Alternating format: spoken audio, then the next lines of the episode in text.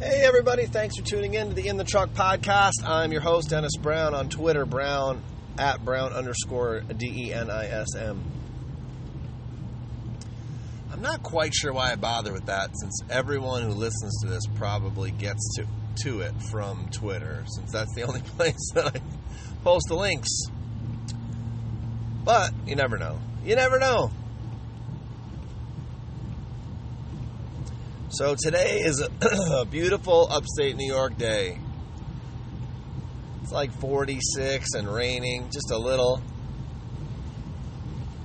Mm-mm-mm. The only thing better is 36 and raining.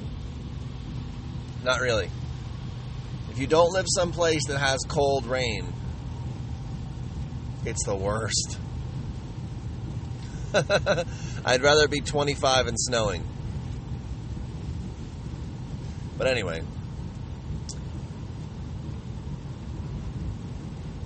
I love it up here. Anyway, what I want to talk about today is um, something specifically that goes on with people who are supporters of the President of the United States. Of which I am, right? So, I voted for Trump. I'm a big Trump fan. Even if only to aggravate a lot of people. So essentially, everyone who annoys me hates Donald Trump. And that's enough for me to think it's awesome. So as soon as I realized that the Republican Party, the Democrat Party, the media were all horrified at the thought of a Trump presidency, I was all in on a Trump Trump presidency. And I totally disagree. Like, there's a lot of criticism out there about the tweeting. Like, oh, he shouldn't be tweeting. No, he should be tweeting. It's hysterical. That tweet he put out a couple weeks ago uh, about how uh, Kim Jong Un called him old, and why would he do that? Since I would never quote, I would never call him short and fat. That's pure gold. That is pure comedy gold. And quite frankly, if he's got to tweet 4,000 times to get to that, I'm totally fine with it. And, you know, he's right that the media won't give him a fair shake. Now, if his Twitter use was coherent, that would be helpful. And you could really make the argument that, you know what, the news media is not giving him a fair shake and not talking about the things that's, that are positive, And um, so he's going to do that. Okay, fine. But a lot of it's not, not that coherent, so it's hard to make that argument. But whatever.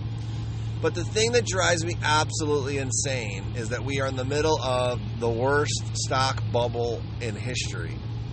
The worst, hands down. So you got to go back a ways.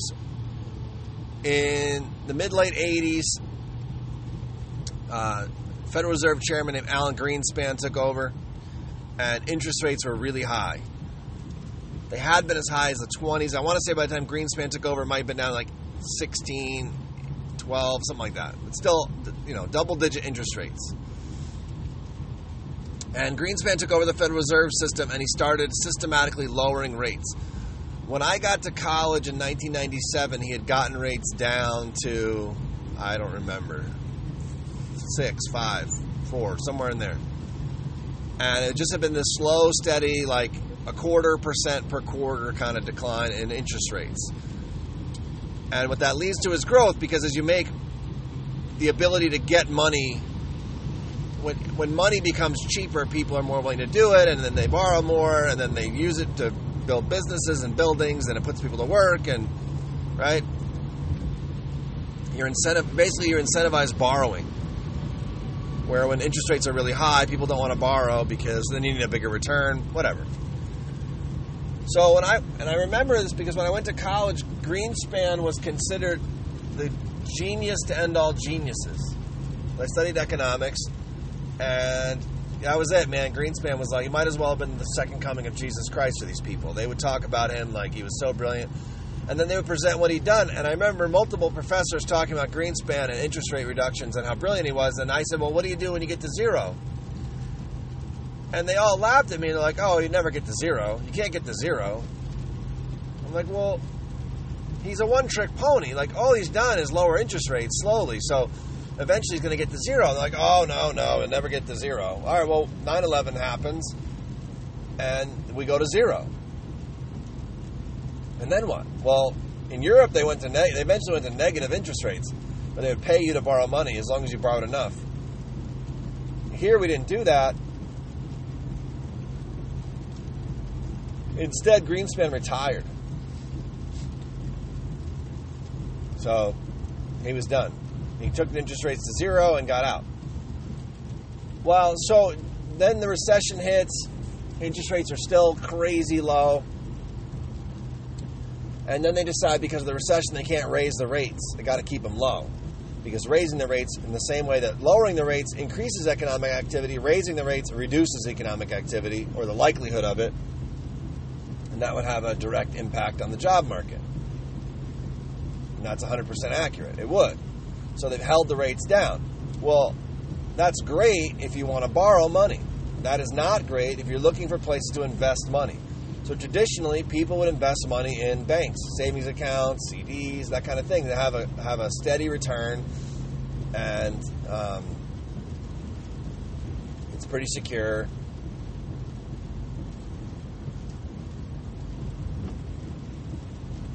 So excuse me. So that's the normal thing. Well, if you get interest rates down low enough that the, the rate of interest on an investment like a savings account or a CD is lower than inflation, it doesn't take a brilliant person to realize that while your money is sitting in the CD for that year, those two years, you're losing money.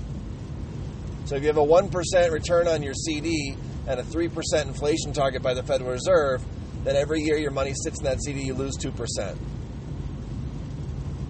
You don't have to be that brilliant to figure it out. So then people start looking for someplace they can get better than 3%, and that ends up being the stock market because the stock market's not controlled by interest rates. And as the options, the feasible and viable options for investment dwindle, and the stock market becomes the only place, the only haven to invest, money starts pouring in. And it's been going on now for what? Nine years? And there's more and more and more and more and more money pouring in the stock market, and that makes the price of stocks go higher and higher and higher and higher. Because nobody's pulling out, because there's nowhere to go. But the reason that it's like that, the reason we have record high stock market, and essentially if you look at from the recession to today, the stock market has just continued to grow and grow and grow. And it certainly has outpaced economic growth. It certainly outpaced wage growth. It certainly outpaced every every other indicator. It's because it's the only viable option for investment to get any kind of serious return. It's a bubble. It's bullshit bubble. And the minute the Federal Reserve raises rates high enough that you can invest in a CD or a savings account or some other safer investment and achieve higher than inflation returns, it's over. And the Fed knows it. They've painted themselves in this stupid corner. And now they're increasing rates like a quarter percent a half, a quarter percent a year, trying to creep it back up because they can't leave it at zero forever. They got to do something. But they're very aware that the whole world's economy is hinged on the United States stock market. When the United States stock market tanks, the whole world panics. And a ton of other countries are invested, and big institutional investors are invested in the New York Stock Exchange and other Wall Street exchanges, NASDAQ, whatever. So that's it. There's this bizarre little balancing act where the Federal Reserve is trying to figure out how to bump rates up a little, but not enough to start the great exodus from the stock market. Because that's a self feeding monster, too, right? As soon as it starts, and values start to go down because people are selling to get out, to get into CDs or savings accounts or money markets or whatever investment they found that's a sure thing that's going to pay you know, 4% or 5%, they can beat inflation. That's all they really want to do is maintain the value of what they have, maybe have a little bit of growth. And as soon as that stock price starts to drop, people freak out. and they start to sell, and it'll just start a massive sell off. And the thing that the president of the United States needs to stop, and the thing that all his supporters need to stop, is bragging about the freaking stock market. If I see one more Trump tweet bragging about the stock market, record highs in the stock market, I'm going to lose it. I shouldn't say that because I'm sure I'm going to see a thousand more before the year's over. What he should be doing is calling out is what it is. It's a bubble. If he has a plan to be an eight-year, a two-term president, and be in office for eight years, the bubble's not going to last eight years. So what he should do is he should call it out for what it is. Call it a bubble. Say, hey, we have GDP growth, we have manufacturing growth, new home starts. Call out real indicators that affect real people's lives, and say, hey, the economy's moving in the right direction. We got higher employment participation rates. We got whatever the real numbers, the real things that really matter to real people, and then turn on the stock market and be like, it's a bubble, it's going to burst, it's BS. So when it bursts, you're going to have a three year or four year or five year record of calling it out for what it is. And people don't go, oh, well, you took all the credit when it was up, now you take all the blame when it's down.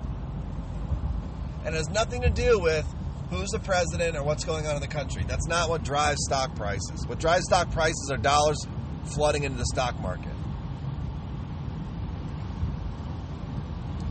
So you've got all these overvalued stocks that have totally outperformed the economy by for a decade. And it's got to correct. It's going to correct. The housing market corrected, the dot com stuff corrected, every bubble in history corrects. And it all follows the same pattern. One day, when no one's expecting it, all of a sudden, it's over. Poof. So please, for the love of God, do not take credit. Do not pretend that the policies advocated for and implemented by the President of the United States is what's driving the stock market, because it's not. And if you take the credit for the stock market growth, you're going to take all the blame for the collapse. And that's only fair. You want to stand there and say, I'm great, look at the stock market. Well, okay. You're connecting yourself to it. You're saying that you have an impact on it, that you are controlling it. And when it comes apart at the seams, and you have a correction, well, you're going to get blamed. And people are right to blame you. And you know what? You got to know that the media and the politicians that don't like Trump are going to jump all over that. And you're not going to be able to talk your way out of it, man, because it's going to mess people up. You know, like it or not, real or not real, what happens in the stock market affects real people. And when it collapses and companies start firing people, it's bad. And it's not just one little industry. The dot com thing was bad but it was just one little niche thing, right? Like the dot com bubble didn't affect GE, Ford, IBM, right? It was these little stocks nobody ever heard of that were overvalued. They all got corrected. Well, now it's not that, it's the whole market. All these big companies, all these publicly traded companies are overvalued.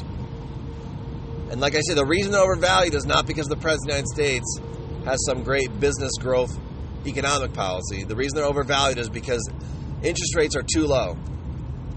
So the Fed is pushing for that 3% inflation target. They want to inflate, they call it inflation. They want to de- basically deflate the value of the dollar 3% a year. And if you can't make 3% or more interest in your investments, then you're losing money.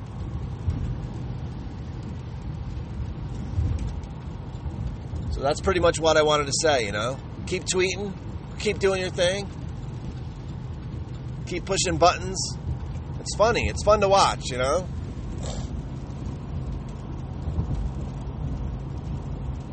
But God, disconnect yourself from the stock market. And then the campaign, he talked about it. You know, Obama Obama didn't control the stock price and it was a bubble or whatever. And then as soon as he got elected, he, he heel turned on it. You got to get back to telling the truth on that because it's going to come home to roost. So anyway, hey, thanks for tuning in. hopefully you learned something, and I don't know. Maybe you didn't. But I will tell you this if you do have money in the stock market, probably a good time to go ahead and get out of it. Maybe not today. I'm not saying it's going to happen tomorrow. I'm just saying it's not going to hold on for eight more years. You're not going to have a 20 year stock bubble. Something will happen. So, hey, listen, I hope you all had a great day today. I hope you enjoyed the podcast. Thanks for tuning in, and we'll see you later.